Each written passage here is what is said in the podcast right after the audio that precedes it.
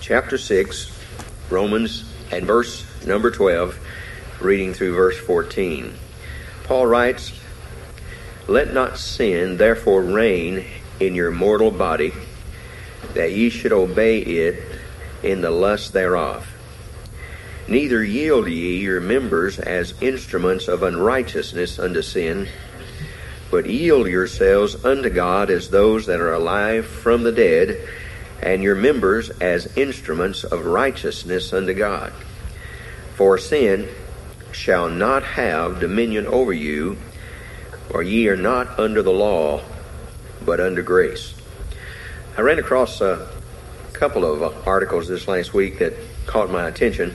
They were written a long, long time ago, but they um, did help me understand the text that we were talking about this morning, and especially one of the key words. This particular article was saying is about uh, Martin Luther and Zwingli. These uh, guys were uh, working in the Reformation in Europe. If you know anything about your church history and what happened, uh, little known and not too much of history writes about it, but there was a time when Luther and Zwingli had a falling out, and in the falling out, uh, the whole Reformation process was getting a little shaky because these men were at odds with each other. They were uh, a little upset with each other, and, and the fact of the matter is, all the details of that have, I don't think, ever been known fully. But what happened was, this article was written about what happened during that time.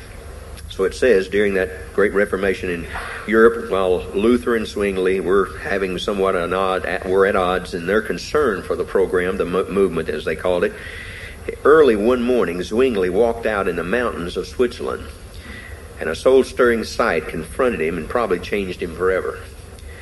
He saw two goats that were making their way over a narrow path on the mountain.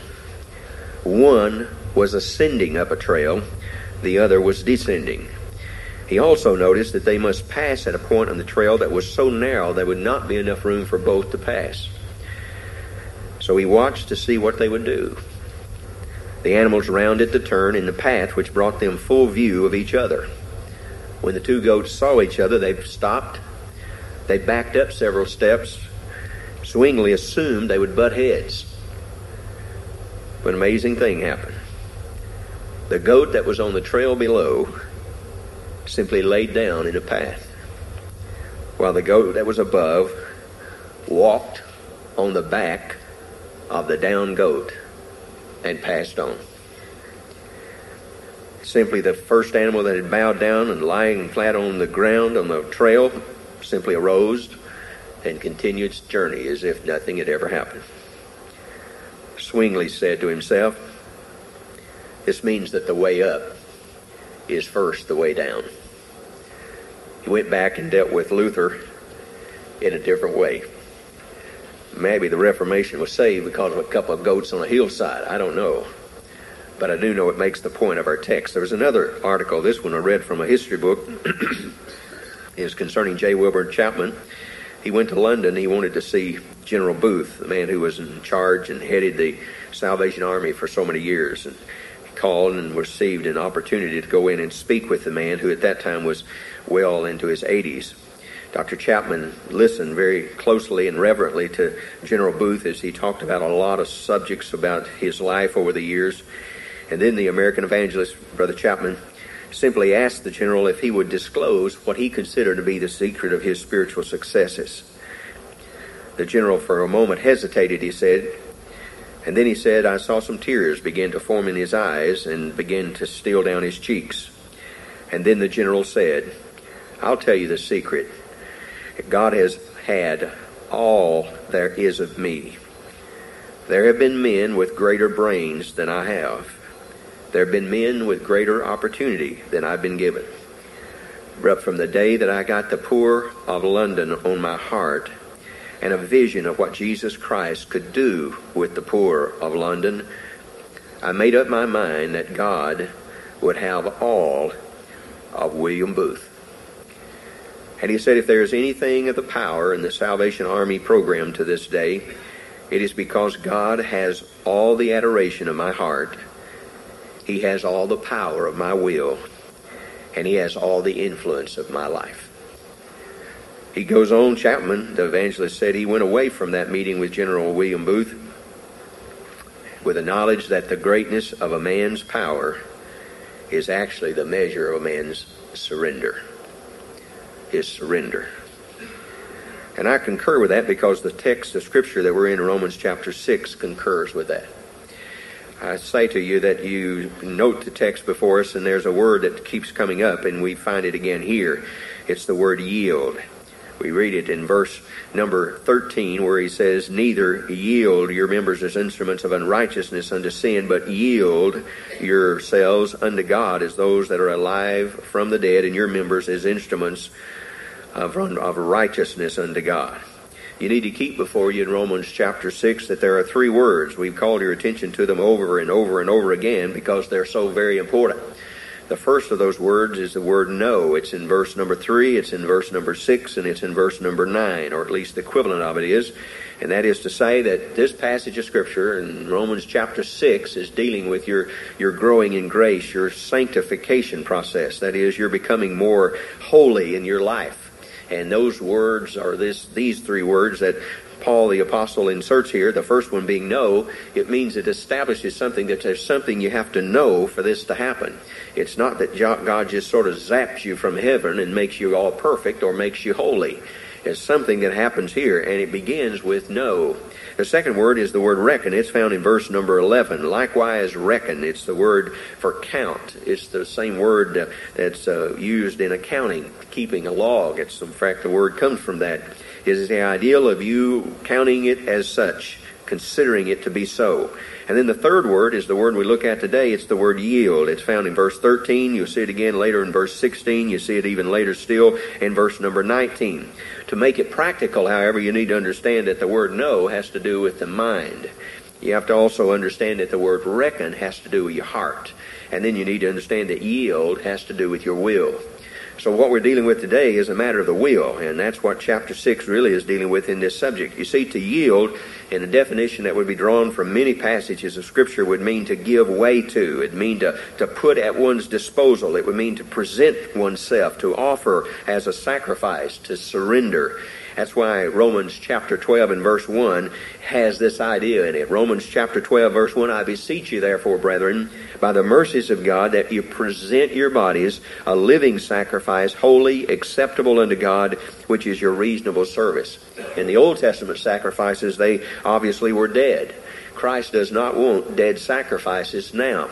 God doesn't want you to go out and kill yourself and say, I'm offering myself as a sacrifice to God. What God does want is a willful choice on your part to yield yourself to God and simply make yourself available to Him for Him to work through you to accomplish His purposes. And that's what this is about. It is true that there are some believers who have been asked to die for the cause of Christ. But I can give you the good news, that's typically not true. God doesn't ask you to die for Him typically, but He asks every believer to live for Him. And that's where we come to verse number 12. Today's text, let not sin therefore reign in your mortal body, that you should obey it in the lust thereof. The basis or the reason for Paul telling us this is found way back up in verse number 6 where he said, Knowing this that our old man is crucified with Christ or with him, that the body of sin might be destroyed, that we, or that henceforth we, should not serve sin. That's really what we call the basis or the foundation or what makes it possible for you to obey verse number uh, number 12. Let not sin therefore reign in your mortal body. How can I not have that happen? Well, you can allow that not to happen if you'll accept what God has said happened in Christ if you believe what the scriptures say, and that is this, that you were crucified with Christ. Your old man, your old self was crucified with the Lord Jesus Christ, and the idea was that you should no longer serve sin what the scriptures are saying to you is you have now a choice. There was a time in your life where you really didn't have a choice. If you were back there with Adam, or when you were in your sin as an unbeliever, you really didn't have a choice. You were a slave of sin. You couldn't do anything but sin. Everything you did sin were sin. Scriptures even says that even the outbreathing of a, of a lost person is sin. Everything about a person without Christ is sinful. But he says, the time came when Christ died on the cross. You believed on the Christ of the cross. You believed his finished work. And in so doing, he gave you not only salvation, paid your sin debt, but what else he did for you was he made it possible for you to say no to sin, which you can now do Some folks don't. Most won't. But all could who know Christ. It's important. You see, sin as a ruling monarch or a ruling king in your life and mine has been dethroned. We're no longer a captive of sin. We're no longer a slave to sin. In fact, we are free in the Lord Jesus Christ. What's important to know, too, you see, is what is true positionally. What Paul is saying is positionally true needs to now be made practically true. As surely as Christ died and did all that, that's not going to be anything but a jar on a shelf unless you make it reality in your life. Unless you go out of the New Life Baptist Church this morning as a believer and you say to yourself, based on what Christ did and what God's Word says, I'm free from sin. I don't have to sin. I can say no to every sin that comes my way. What's important too is, and Paul is saying this here, he's saying, do not allow the king of sin or king sin back on the throne of your life. Christ put him out, so don't you put him back. And every time you sin, that's exactly what you do. You come back and say, I know Christ died for me on the cross, and I know he stripped Satan of his power, and he took sin off the throne of my life. I know that, but I'm going to sin. I want to put him back on the throne. And that's what you do. Every single time a believer sins, that's what he does. By the way, sin is never eradicated. It is never totally obliviated from your life or mine as long as you're in the flesh. But what the good news is, it no longer has the power over you to control you as a master would a slave. That's what Christ did on the cross. Christ took away sin's power as a monarch over your life. You can say no to sin. Most Christians don't believe that because they're so prone to sin. They say, I don't, I don't understand that. There's some folks here in the New Life Baptist churches. I've taught on this for these last several weeks. It has been amazing. Some of the blank looks I've gotten from some of you. Say, yeah, are you kidding me? Is this a joke? It's going bad? No, this is the truth. It's the truth because the Bible says it's true. It's good because it says that God's people don't have to do what the world out there does all the time by habit and nature. We now have a choice. When the Bible says you've been made free in Christ and you shall know the truth and the truth shall make you free, admit it. Admit it. That wasn't, a, it wasn't a, just a figment of somebody's imagination. It was the truth. But that's the truth that sets people free. That's why in our present society, and we see so much of, hear so much about sin, we read about it in a newspaper, we see it in the newscast, we, we see it everywhere, we hear about it all the time. God's people have a tendency to believe that you can't have a choice. You're fixed, man. You're going to sin. You're programmed. You're computerized to sin. It's not true. That's a lie from the devil himself. And all he's doing is trying to take away from the finished work of the Lord Jesus Christ. Don't you ever forget this. As surely as you're saved by the grace of God and the penalty for your sin has been paid, the power to say no to sin was paid for at the same time by the same Savior. And he paid that sin debt and he paid that privilege for you, that provision for you, so you can look sin square in the face and say, I don't have to do this. I have a voice in this. And I can say, I am not going to sin. I want you to note here, if you would, in verse number 12, where he says, Ye should obey. The, the fact of the matter is, the way you give in to sin and the way you put sin back on the throne is really related in verse 12, only it's what we call backward related, meaning what Paul is saying here, let not sin therefore reign in your mortal body, that ye should obey excuse me, that you should obey it in the lust thereof. That's the backdoor approach, meaning that Paul is saying, it, in the case, in context here, sin gets back on the door or on the throne if you don't do this. If you don't obey verse number 12 where he says, let not sin therefore reign in your mortal body. If you let sin reign in your mortal body, then what you're doing is, Paul saying, you're doing the reverse. You're putting sin back on the throne of your life and you're saying to sin, I will sin, I want to sin, it's my choice to sin. That's what you're saying. And Paul says here, you don't have to. And the admonition under inspiration is, let not sin do that. Don't let that happen to you. I call your attention to the phrase, your mortal body, in verse number 12. It's an important one because when you come to faith in the Lord Jesus Christ as Savior, uh, the soul and spirit are actually, or I guess you'd call it, beyond the reach or out of reach of sin. Your soul and spirit are not reached by sin. They're, it doesn't mean that sin and Satan doesn't attack them, for certainly does. Peter wrote this 1 Peter chapter 2, he said, But ye are a chosen generation, a royal priesthood, a holy nation, a peculiar people, that ye should show forth the praises of him who hath called you out of darkness into marvelous light which in time past were not a people, that's when you were lost, but are now the people of God, which had not obtained mercy, but now have obtained mercy. Dearly beloved, I beseech you, as strangers and pilgrims, abstain from fleshly lust, which war against the soul. So the soul and spirit are out of, out of, out of reach of sin. Sin, sin can't do anything to them as it can to your body. But it is a fact that it does not mean that they cease or stop trying. But what this passage says in Romans chapter 6 and verse number 12 is very simple. The only port, the only port to which sin can pull into and try to regain kingship over is your mortal body.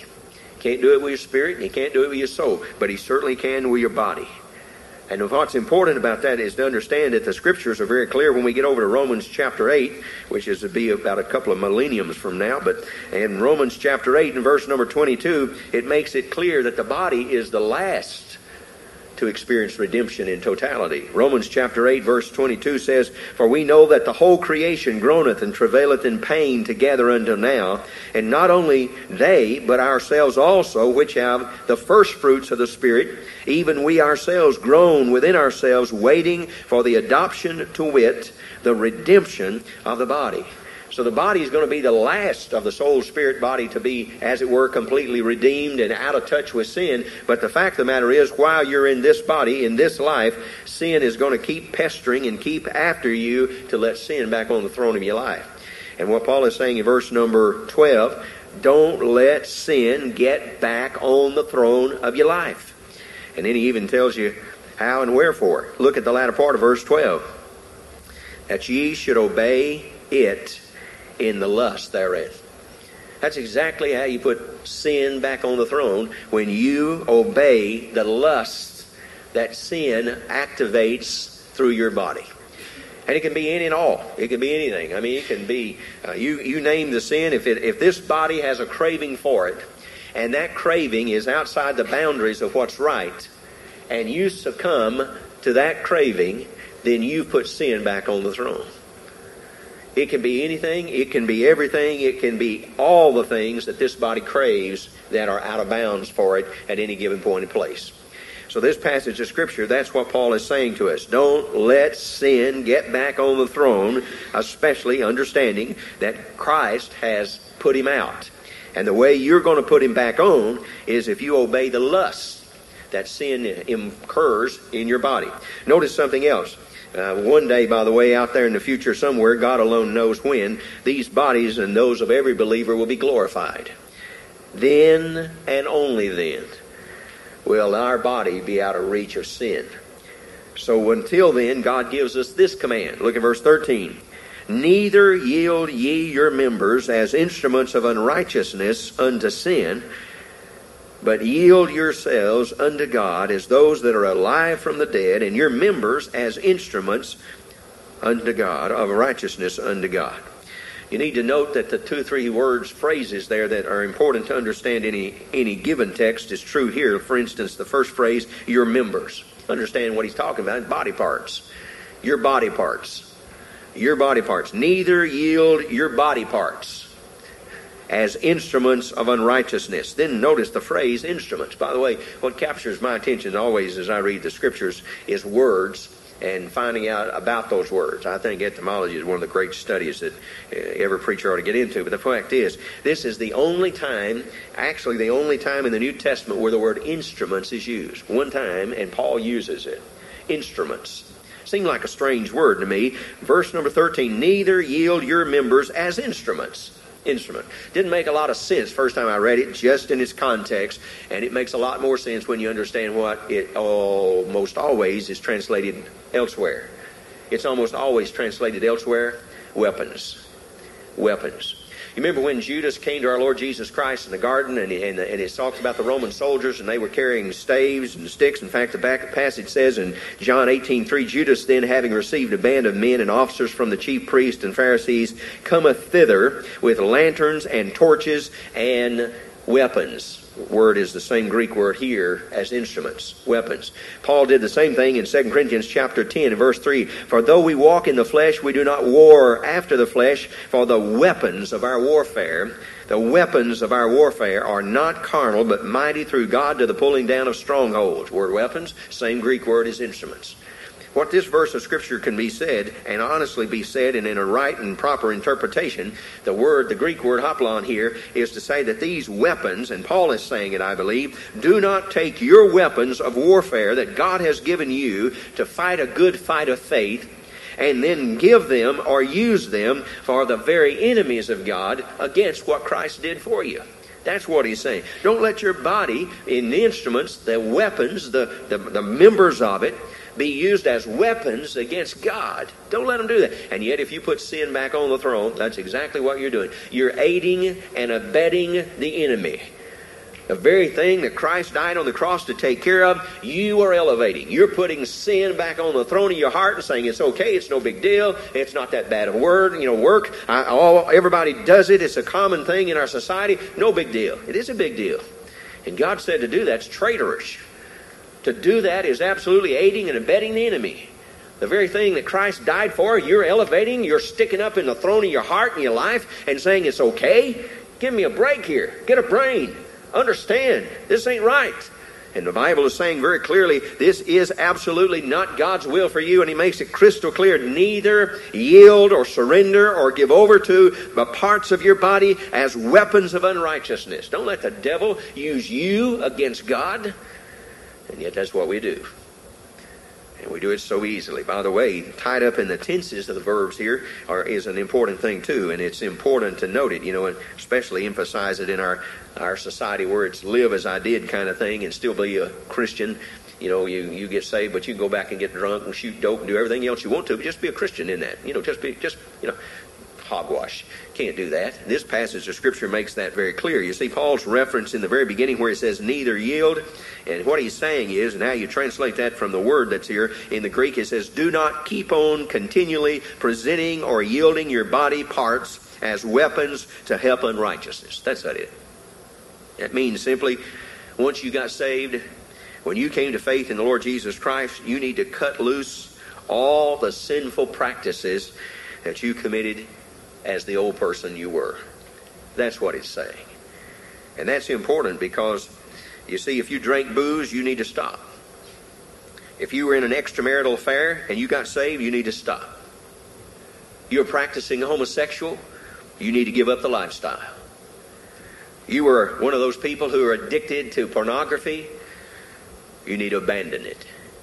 You're one of those folks who have bookmarks, the favorite websites, and it feeds the old sins of the old flesh, you need to go home today and erase every single one of those bookmarks. That's what it's saying.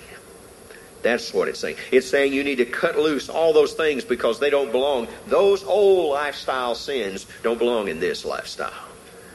And you need to put them back over there where they were, and you need to leave them there.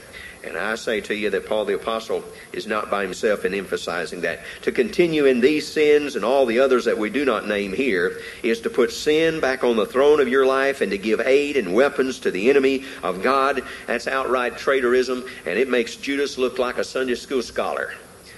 You see, you think he's a crook, you think he was a traitor. Uh, what we do is much worse because we know so much more. Judas was limited in what he understood about what was going on, and he traded a cause for sure, and he traded our Lord Jesus Christ. You know a lot more than that, and my friend, for you to put sin back on the throne makes you a bigger traitor than he. And we all know that uh, nobody has any respect or love or appreciation for Judas the traitor. Something else to be noted, and somebody asked this question before I do, and I took it from a context of something I heard years ago. The question is very simple What use will you make of your body? What use will you make of your body? This guy said there's two choices. It can be a temple or it can be a toy. Toys serve only childish lusts or desires or pleasures, and that for only a short while until they grow weary of them and they're simply discarded. What an empty life that kind of mentality is. Or it can be a temple. On the other hand, a presence or a place for the presence of God, a place of communion with him. I'd remind you, 1 Corinthians chapter number 6 verses 19 20 already delegate to us what our bodies are. It really doesn't give us a choice. It doesn't say to you, you want your temple to be a toy or you want it to be a temple of God? What, what do you want your body to be? It doesn't give us that. It says forthrightly, 1 Corinthians 6.19, What know ye not?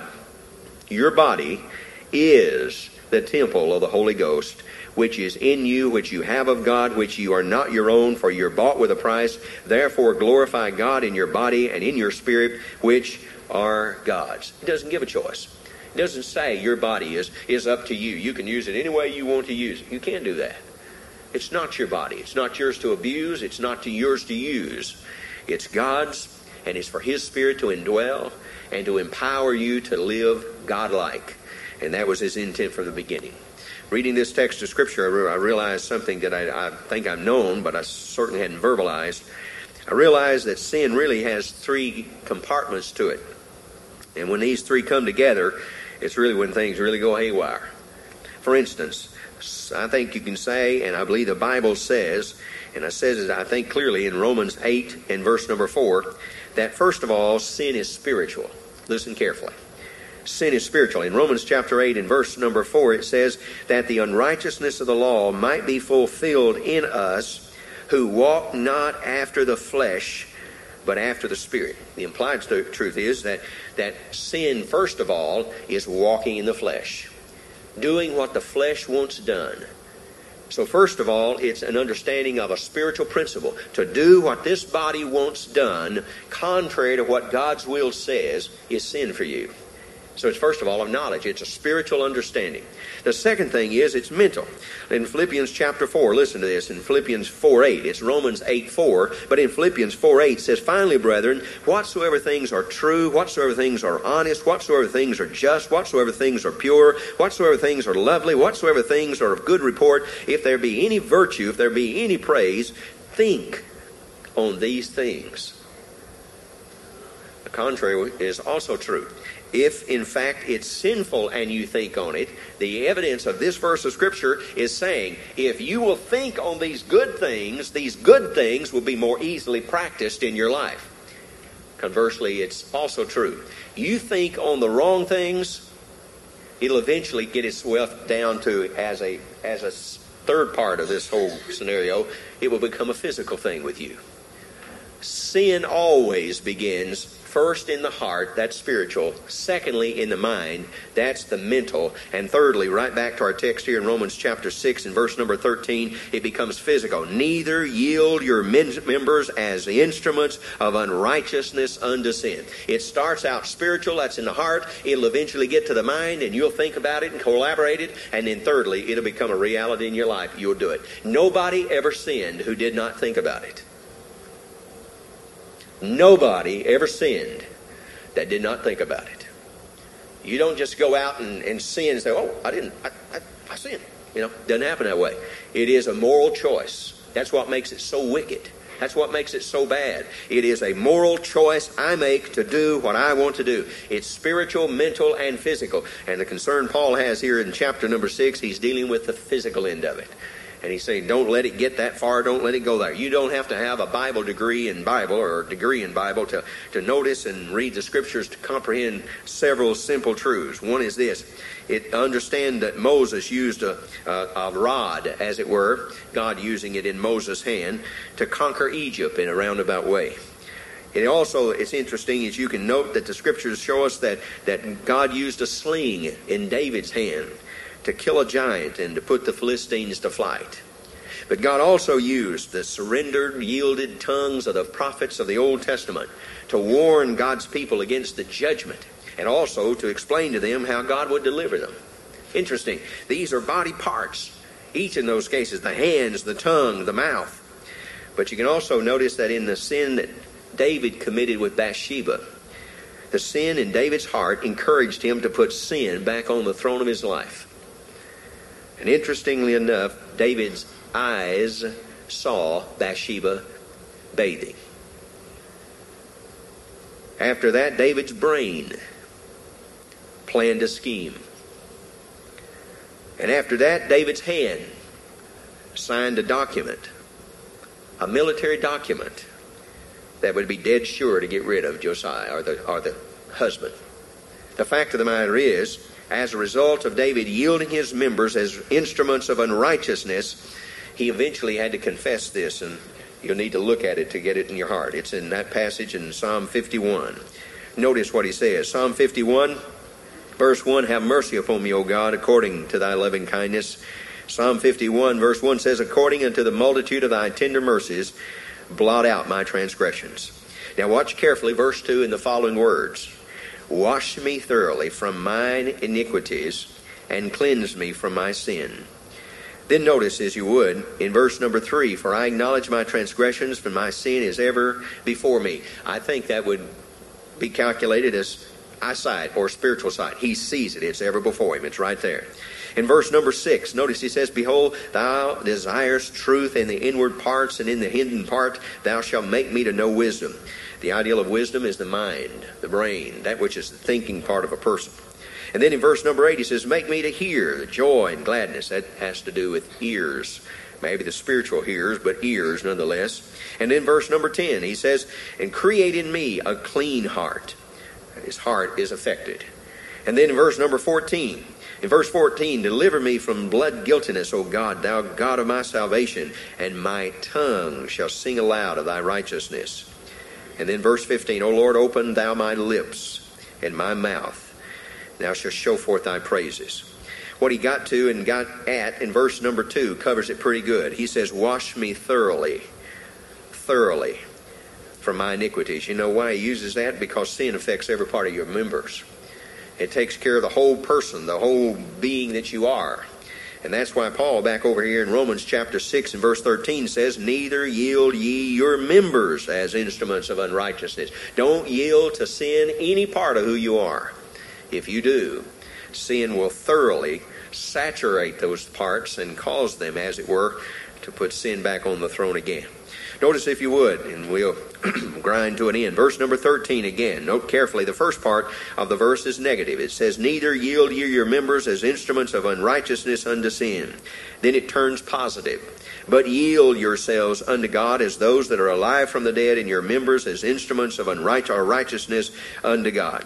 He doesn't mean this passively either. He means for you to present yourselves gladly, deliberately, yield your members to God. And I think personally, the text and the tense of the verse would tell you that it needs to be a time and an occasion of it. Somewhere in your life, you need to stop and say, I commit my life, my whole person, to the Lord Jesus Christ for His purposes and His good and His glory. Notice as we close verse 14. In verse 14, then he comes back with this.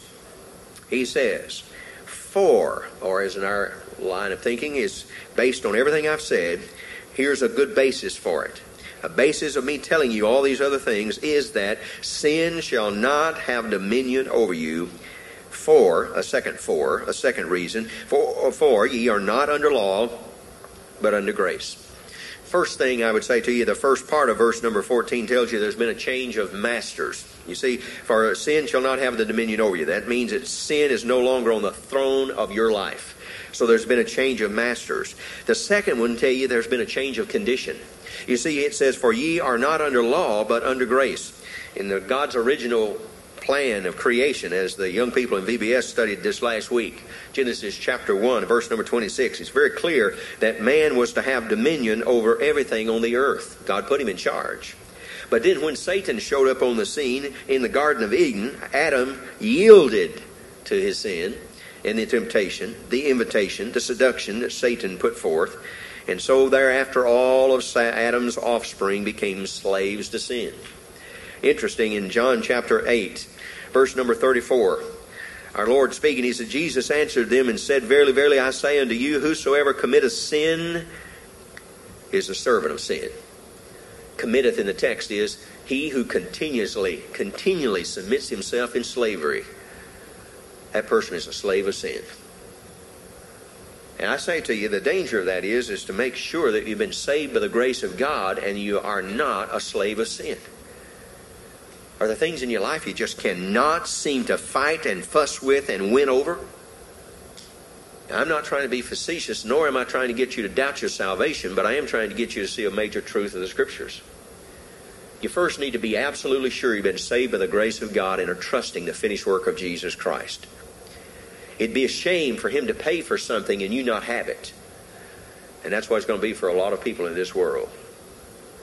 But there's also that second aspect where He paid for you to have the power and the provision to say no to sin, and you live all your lifetime in bondage to some sin you can't win over.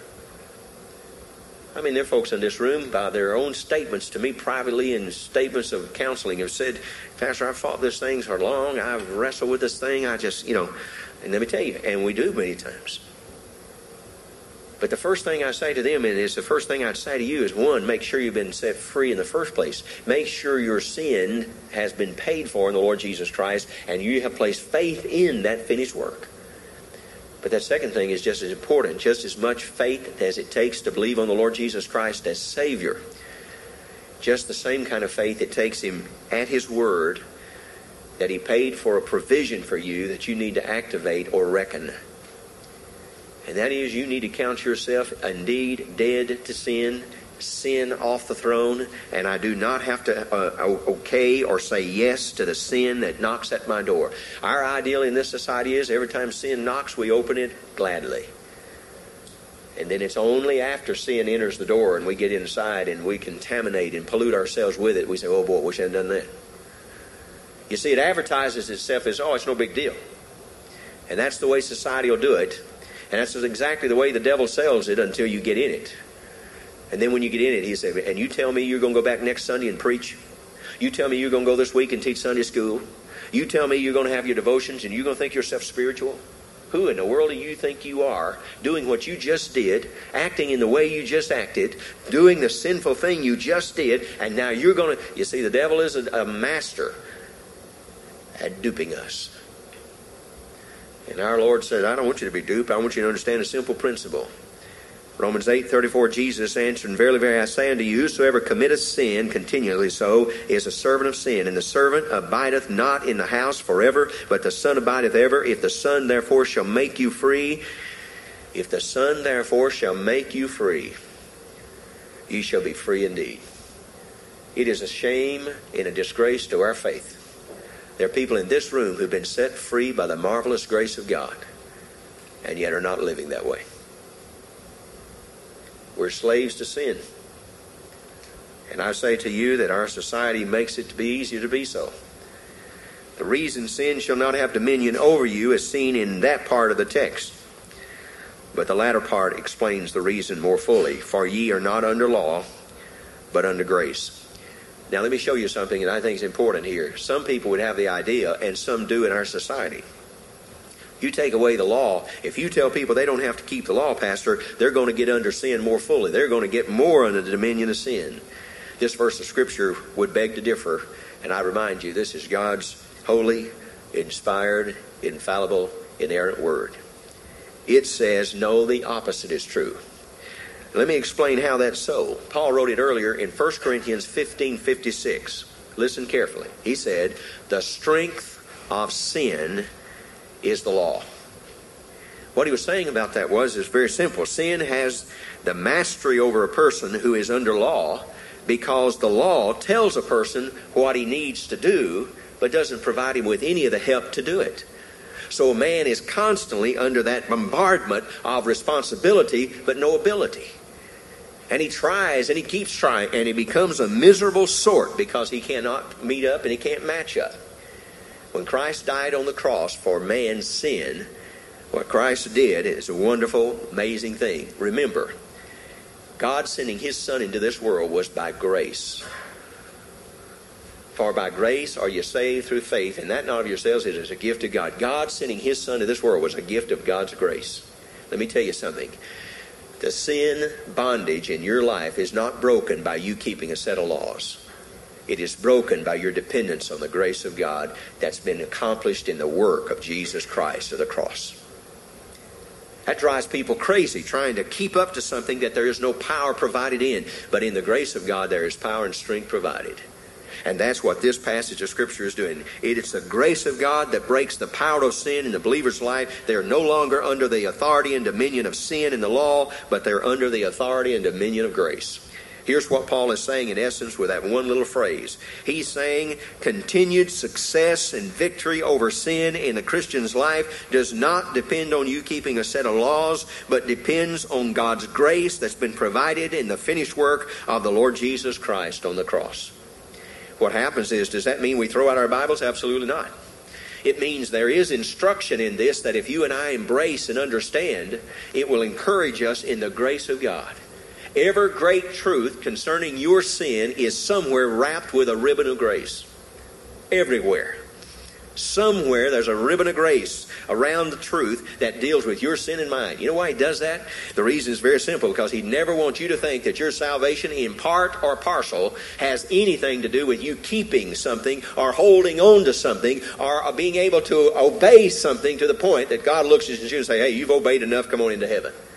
No, he wraps every one of those truths in a ribbon of grace. So you see the ribbon, you say, oh, this is from God, and it means it's his grace, not my works.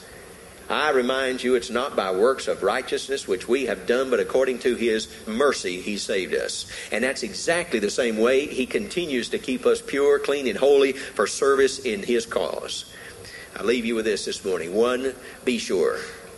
Be absolutely sure that if you died in a pew before you leave this building today, that you know Christ as Savior and you're resting, trusting in the finished work of the Lord Jesus Christ on the cross. Two, please embrace and take by childlike faith. When Christ died on the cross to pay your sin debt, he paid for your provision. He gave you, as it were, a credit card that you get to use the rest of your life against sin. All you have to do, he says, in essence, when he issued the card was when you place faith in Christ, you can simply, when sin shows up, you can show him the red card and say, This represents the blood of Jesus Christ that's been shed for my sin. And it is a provision for me that I don't have to accept you or obey you or succumb to you. And right here, right now, I believe the finished work of Christ to be sufficient and turn away. You see, it's hard for a person to sin looking at the Lord Jesus Christ and his finished work. And that's exactly the point. In the passage that Paul has left us with in verse number 14, in this chapter divided easily into two sections, verses 1 through 14, answered the first question that was posed in verse number 1. And verse number 15 next week will pose a new question. And we start again. The reasoning is close, but the problem, the argument is not identical. And so we'll keep on preaching. We won't stop here, obviously. But the point is this it's important for these truths not just to be preached, it's important for them to be embraced. So this morning, I'm going to challenge you to take the truth that we've talked about here this morning, and in fact, over the last several weeks, and for you to appropriate it. When sin shows up, whether it be by a television, magazine, or by people, you simply say, I do not have to sin. There has been provided for me, nothing in myself, not by works of my abstinence, not my power of choice, you know when somebody will tell a Christian, and I've heard it often, they'll say, Christians don't have to sin. You don't have to sin.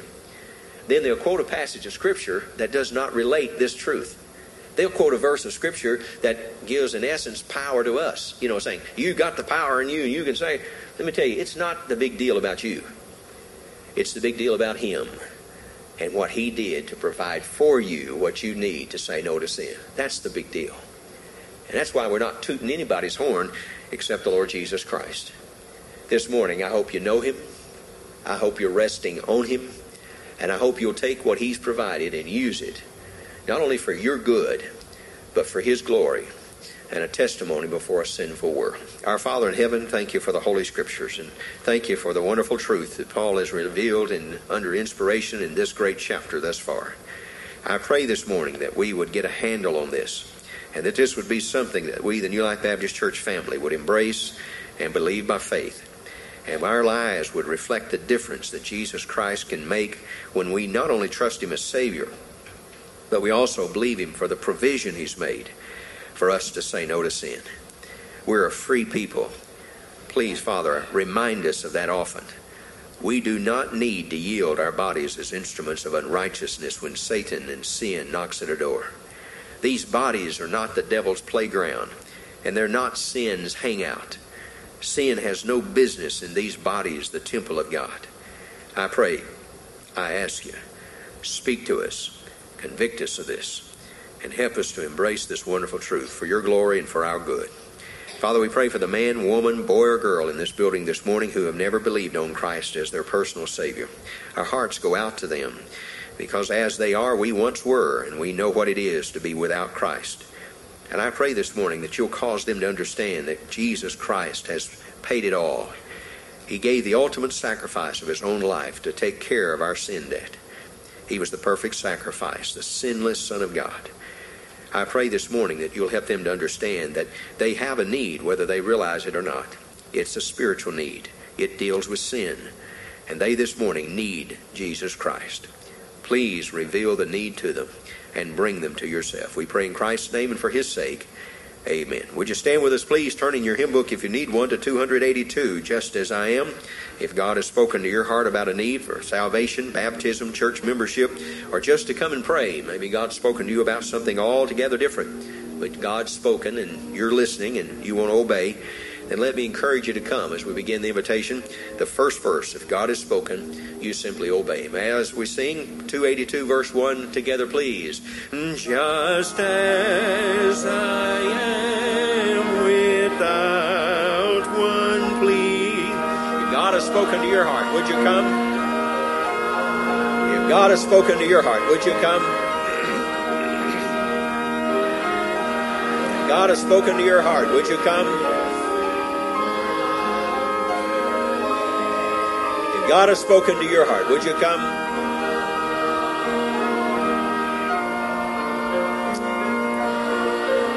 And on to verse 2, please. Verse number 2. God has spoken to your heart. Would you come?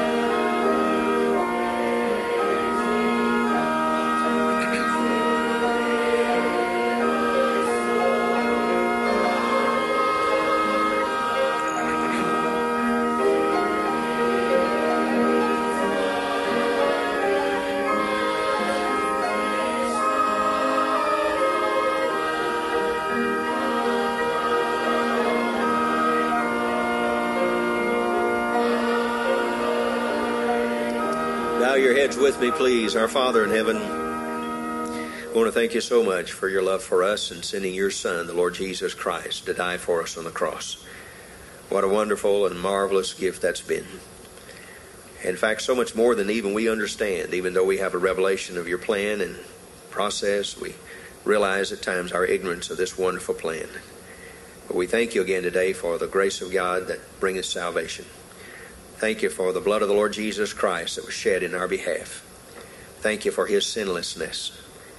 Father, thank you today that the same grace abounds and can be extended and given to any man, woman, boy, or girl who desires to believe on the Lord Jesus Christ. So I pray for any who may be leaving here without Christ. I pray continue to work in their hearts and draw them to yourself in your time. And may they eventually be saved by the great grace of God. Help them not to waste their lives in succumbing to and bowing to sin as the monarch of their heart. Help them understand that Christ is a much more wonderful master. Help us to be slaves of Christ, not sin. Help us to say no to sin this week. Help us not to yield our bodies as instruments unto unrighteousness, unto death, but unto God and righteousness that is alive and it has a spiritual impact of eternal value. Father, I pray, take your word and taught in Sunday school and now preached in the worship service and drive it deep into the lives of all of our people, and this preacher included. And bless and prepare our hearts even for Brother Fair's message this evening. Use him in a wonderful way to communicate your word to us. Bless as we go now and give safety to your people. We pray in Christ's name. Amen. May the Lord bless you and keep you until we meet again. You're dismissed.